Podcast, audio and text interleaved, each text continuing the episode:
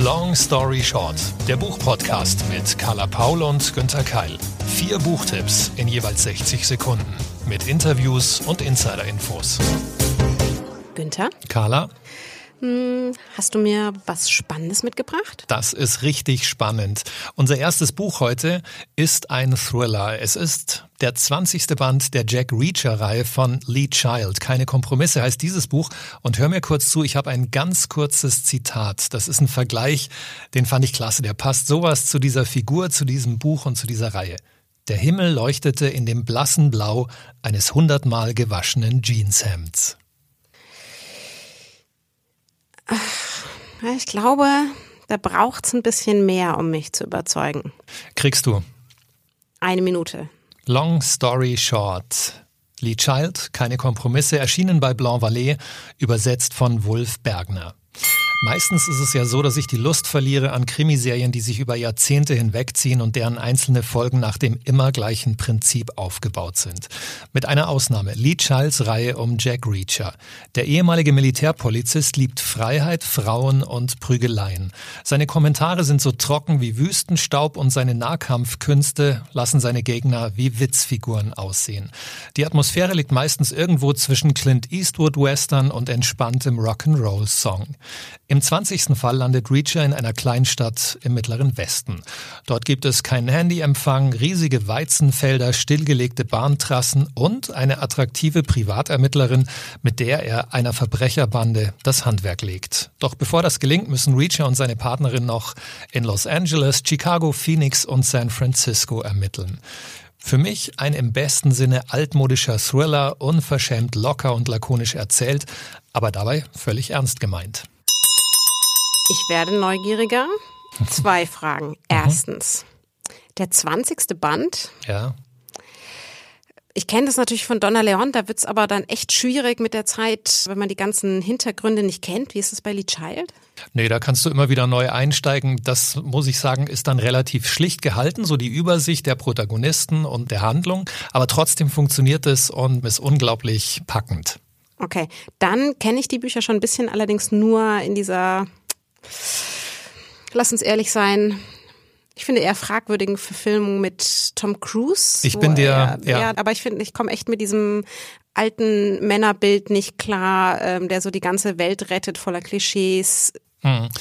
Ich bin dir dankbar, dass du es ansprichst, weil ich habe auch ein großes Problem damit. Ich finde das eine absolute Fehlbesetzung, wenn man die Bücher gelesen hat. Wenn man diesen Jack Reacher aus den Büchern von Lee Child kennt, das ist ein wirklich kerniger Typ, der hat Leben in sich, der, der sprüht richtig von all dem, was er erlebt hat. Der ist über 1,90 Meter groß. Ähm, Was ja zu Tom Cruise überhaupt nicht passt. Genau. Und wir wollen jetzt nicht böse sein, aber es passt einfach hinten und vorne nicht. Und wenn man das Buch liest, merkt man, dass der Film eigentlich fast schon wie eine Karikatur dieser Geschichte und dieser Figur ist. Also ich kann nur empfehlen, unbedingt das Buch lesen und merken, wow, es öffnet sich eine ganz andere Welt, als wenn man im Kino gewesen ist und Tom Cruise in dieser Rolle gesehen hat.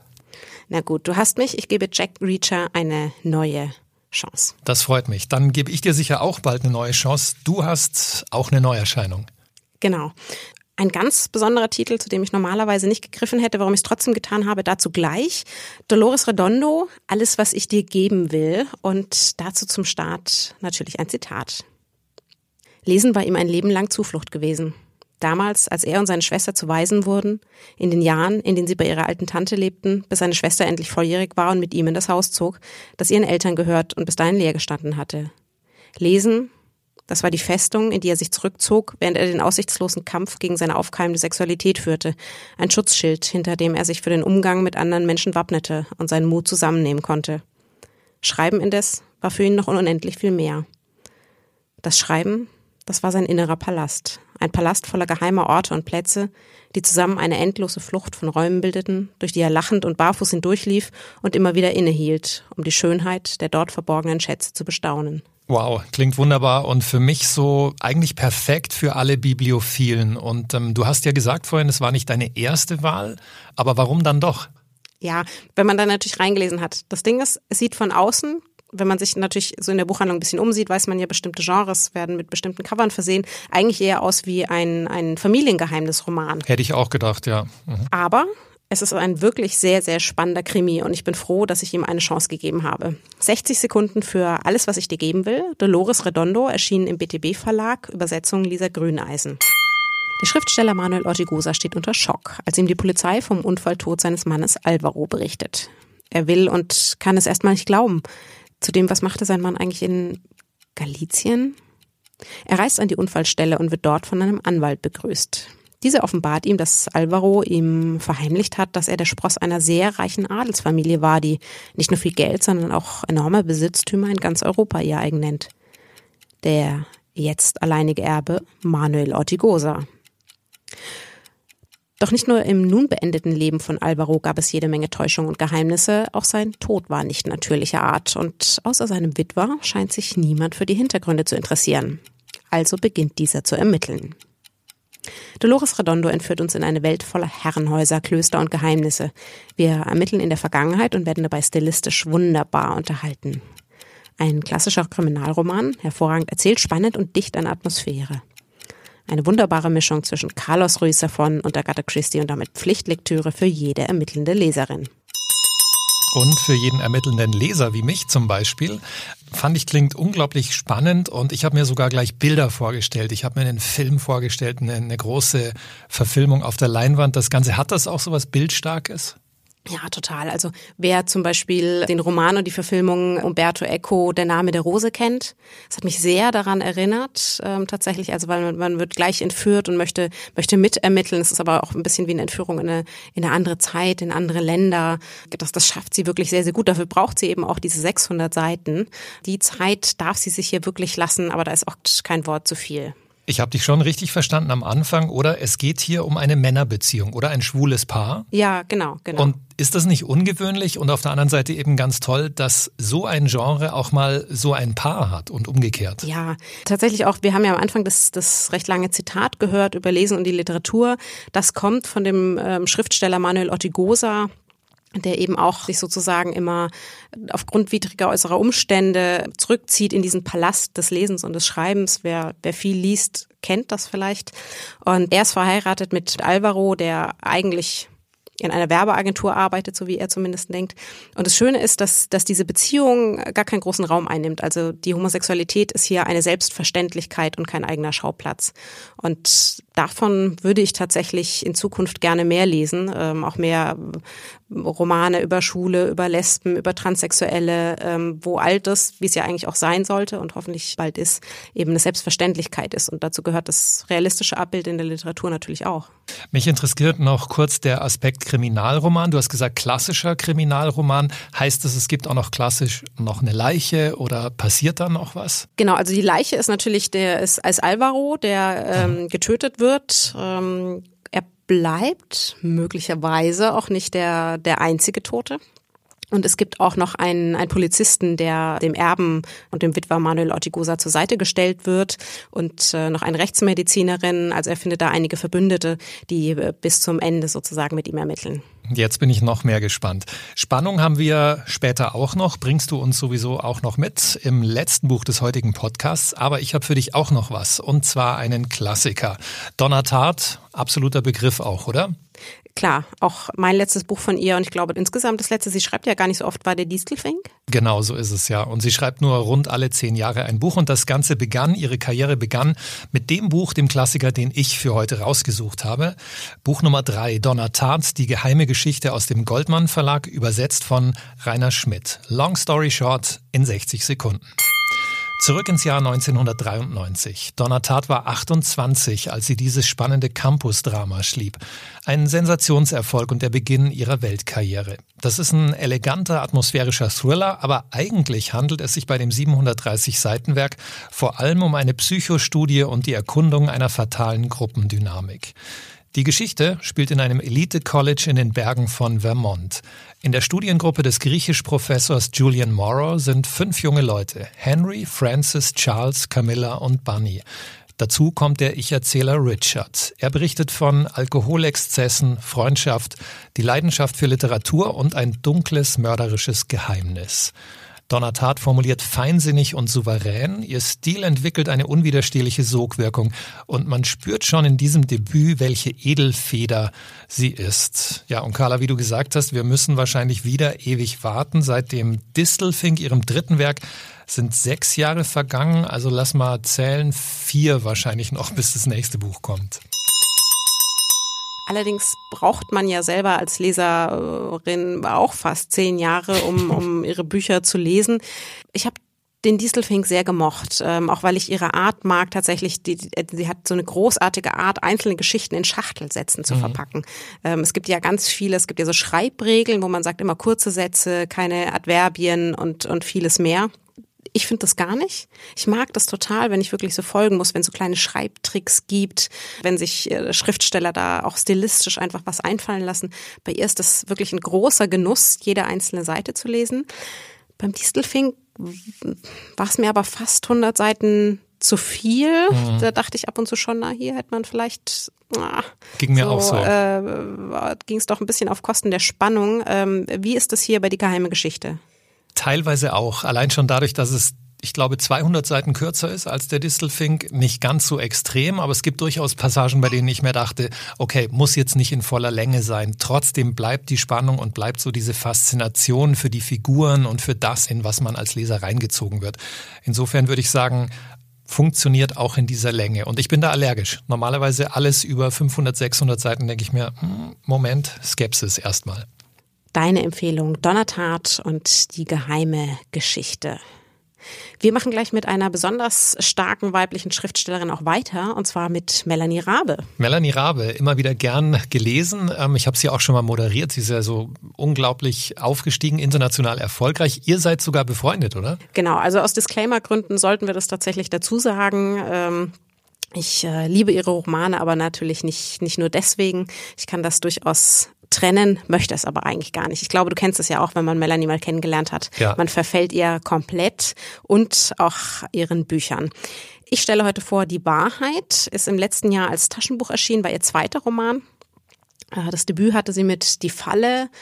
Im letzten Jahr ist dann auch noch erschienen der dritte Roman ähm, Der Schatten, sind aber alle unabhängig voneinander zu lesen. 60 Sekunden, Long Story Short, Die Wahrheit von Melanie Rabe bei BTB, 464 Seiten. Philipp Petersen ist verschwunden. Bereits vor vielen Jahren kehrte er von einer beruflichen Südamerika-Reise nicht zurück. Seine Ehefrau Sarah lebt bis heute zurückgezogen und traumatisiert gemeinsam mit Sohn Leo in Hamburg. Und dann auf einmal der Anruf, von dem sie so oft geträumt hat. Philipp lebt. Zusammen mit den Bundesbeamten steht sie nun am Flughafen. Sieben Jahre war sie ohne ihn. Herzschlagen. Die Türen öffnen sich. Das ist er nicht. Das ist er nicht. Wie betäubt lässt Sarah sich überreden. Fremd sei er geworden, das wäre ganz normal, sagen die Experten. Er hätte viel durchgemacht und wäre jetzt natürlich ein anderer Mensch. Aber er ist ein anderer Mensch. Er ist nicht Philipp. Und er lebt jetzt mit Sarah in ihrem Haus. Melanie Rabe beherrscht die psychologische Spannung. Sie deutet sehr viel an, baut Möglichkeiten ein und verzichtet dabei auf jegliche Grausamkeiten und Blutbäder. Inklusive meist weiblicher Leserschaft ist so bis zur letzten Seite niemand vor ihr sicher. Wie das nicht nur im Text, also im Buch, sondern auch als Hörspielfassung super funktioniert, das erfahren wir gleich. Denn ich glaube, Carla, du hast ja den Regisseur getroffen. Genau, es war mir eine große Ehre, Sven Stricker im Gespräch. Du bist Schriftsteller und Wort- bzw. Hörspielregisseur. Was bedeutet das? Also was genau ist dein Job? Mein Job ist, äh, mit Worten zu jonglieren und äh, mit Geräuschen und mit Musik und äh, aus all diesen Zutaten letztlich ein gemeinsames Ganzes zu bilden. Du warst auch verantwortlich für die Hörspielumsetzung von Die Wahrheit der Autorin Melanie Rabe. Welche Besonderheiten gab es bei dieser Produktion? Ich finde vor allen Dingen das Tolle an dem äh, Buch und an dem äh, Manuskript, das daraus entstanden ist, dass es sehr um die Psychologie der Figuren geht und weniger um den Krimi-Plot. Krimi-Plots an sich finde ich in der Regel langweilig, sondern es geht eigentlich immer um die Figuren. Und es geht in der Geschichte um Identität und wie viel man anderen Leuten glauben darf, die einem begegnen, aber vor allem auch, wie viel man sich selbst glauben darf. Und das finde ich wahnsinnig interessant zu erzählen. Und gerade auch in der akustischen Form, wo man sich nicht sieht, sondern nur auf Stimme, Emotionen, äh, Pause, Pausen, Geräusche angewiesen ist, ist es nochmal eine besondere Ebene, die da hinzukommt. Es hat sehr, wahnsinnig viel Spaß gemacht, das zu produzieren. Wie kann man sich das als Hörer vorstellen? Wie ist da der Ablauf? Du bekommst erstmal von der Autorin in dem Fall, du bekommst das Buch geschickt und, und wie viele hundert Seiten müssen rausgekürzt werden? Was muss dann gemacht werden? Also bei, bei Melanie Rabes Buch war es tatsächlich so, dass das ja relativ umfangreich ist und der Auftrag kam vom NDR. Äh, in dem Fall, äh, ich hatte das vorgeschlagen, nachdem ich das von Melanie gelesen hatte, das Buch. Und es wurde dann halt akzeptiert und äh, man bekommt es zugeschickt. Man muss es in ein 54 Minuten Hörspiel packen. Okay. Das ist in sehr vielen Büchern sehr, sehr schwierig. Das war auch in diesem Fall schwierig. Aber Melanies Geschichte hat einen Kern. Und dieser Kern, der ließ sich, glaube ich, in diesem diesen 54 Minuten ganz plausibel und, und gut erzählen. Aber letztlich ist es natürlich auch eine rabiate Kürzung, die man dort vornimmt. Das kann man nicht beschönigen. Ja, und wenn ich das, das habe ich in dem Fall gemacht und dann habe ich es der Dramaturgin Christiane Uhaus gegeben. Die hat mir sehr geholfen in diesem Fall, weil es nicht einfach war, ähm, das Ganze sozusagen rund zu bekommen, auch in der Kürze der Zeit. Ähm, dann gibt es eine fertige Manuskriptfassung, dann sucht man sich die Schauspieler aus, geht damit ins Studio, einen Komponisten, der die Musik dafür komponiert und dann gibt es hinterher die Mischung. Mischphase, wo man dann mit Geräuschen und Musik und Rhythmus äh, für das Stück das Ganze in ein Rundes bringt sozusagen. Und wie gestaltet sich dann da die Zusammenarbeit eben in dem Fall mit, mit Melanie? Wie einfach ist der Umgang?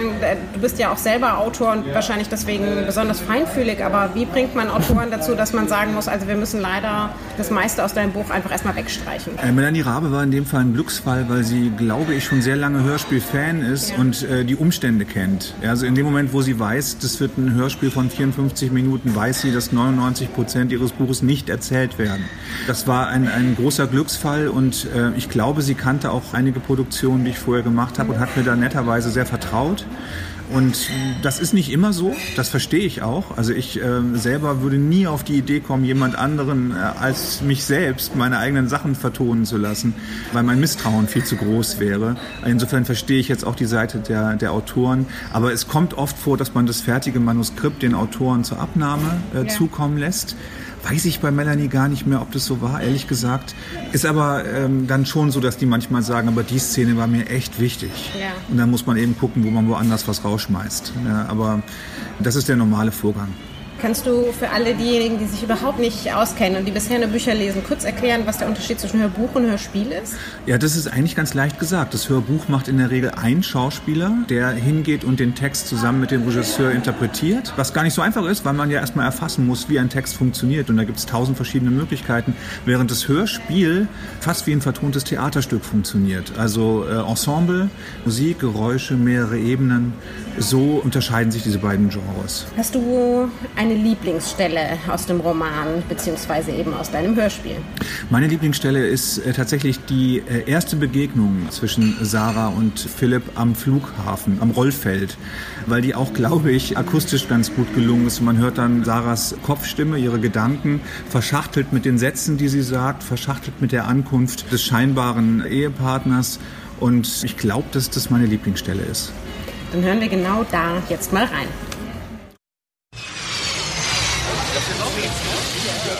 Schön, dass du wieder da bist. Sind Sie okay? Hm? Na, natürlich schön, dass du wieder da bist. Sie kommen.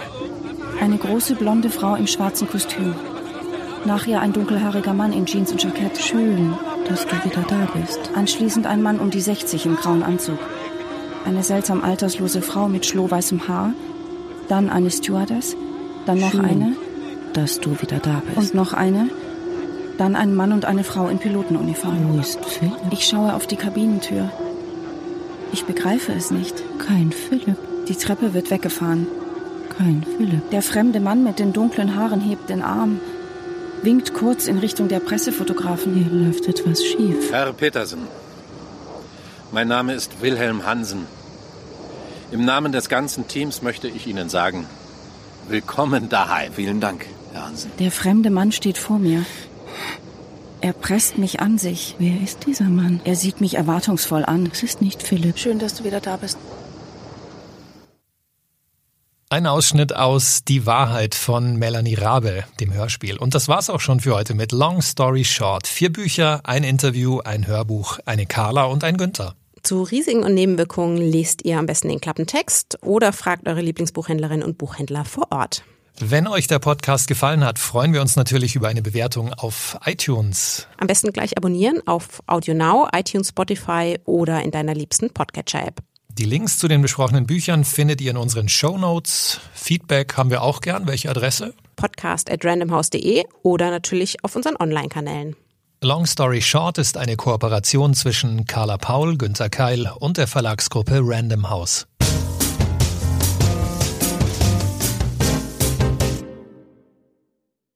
Bleibt dran. Wir veröffentlichen jede Woche zwei Folgen von Der Abgrund, eine Thriller-Serie von Melanie Rabe auf iTunes, Spotify, Stitcher oder wo auch immer ihr uns hört. Hörverlag Serials. Ich werde übrigens übers Wochenende verreisen. Äh, ja? Wohin geht's? Hm. Auf die Insel. Die Clique hat dort ein Ferienhaus und sie haben mich eingeladen mitzukommen. Scheint ja eine erfolgreiche Reunion mit deinen Schulfreunden gewesen zu sein. Das sind nicht meine Freunde. Hä? Wieso fährst du da mit denen weg? Um eine alte Rechnung zu begleichen. Der Abgrund, eine Thriller-Serie in zehn Folgen von Melanie Rabe. Spinnt die jetzt? Warten Sie doch mal. Entschuldigen Sie. Äh, warten Sie. Weg ist sie. Alter, das ist voll strange. Da ist Geld drin. Ein 100-Euro-Schein. Und sonst nichts? Zeig mal. Eine Gruppe alter Freunde und Geheimnisse, die besser verborgen geblieben wären. Erinnert ihr euch noch an die Kellnerin aus dem Restaurant? Wer? Ja, die mit dem 100-Euro-Schein. Sie war das. Sie war was? Sie hat den Alarm ausgelöst. Die ist hier? Ich habe die Frau noch nie in meinem Leben gesehen. Und wenn du sie auch nicht kennst, dann muss sie eine der anderen kennen. Ein Hörverlag Serial mit Max Urlacher, Bettina Kurt, Andreas Pietschmann, Steffen Groth und vielen anderen.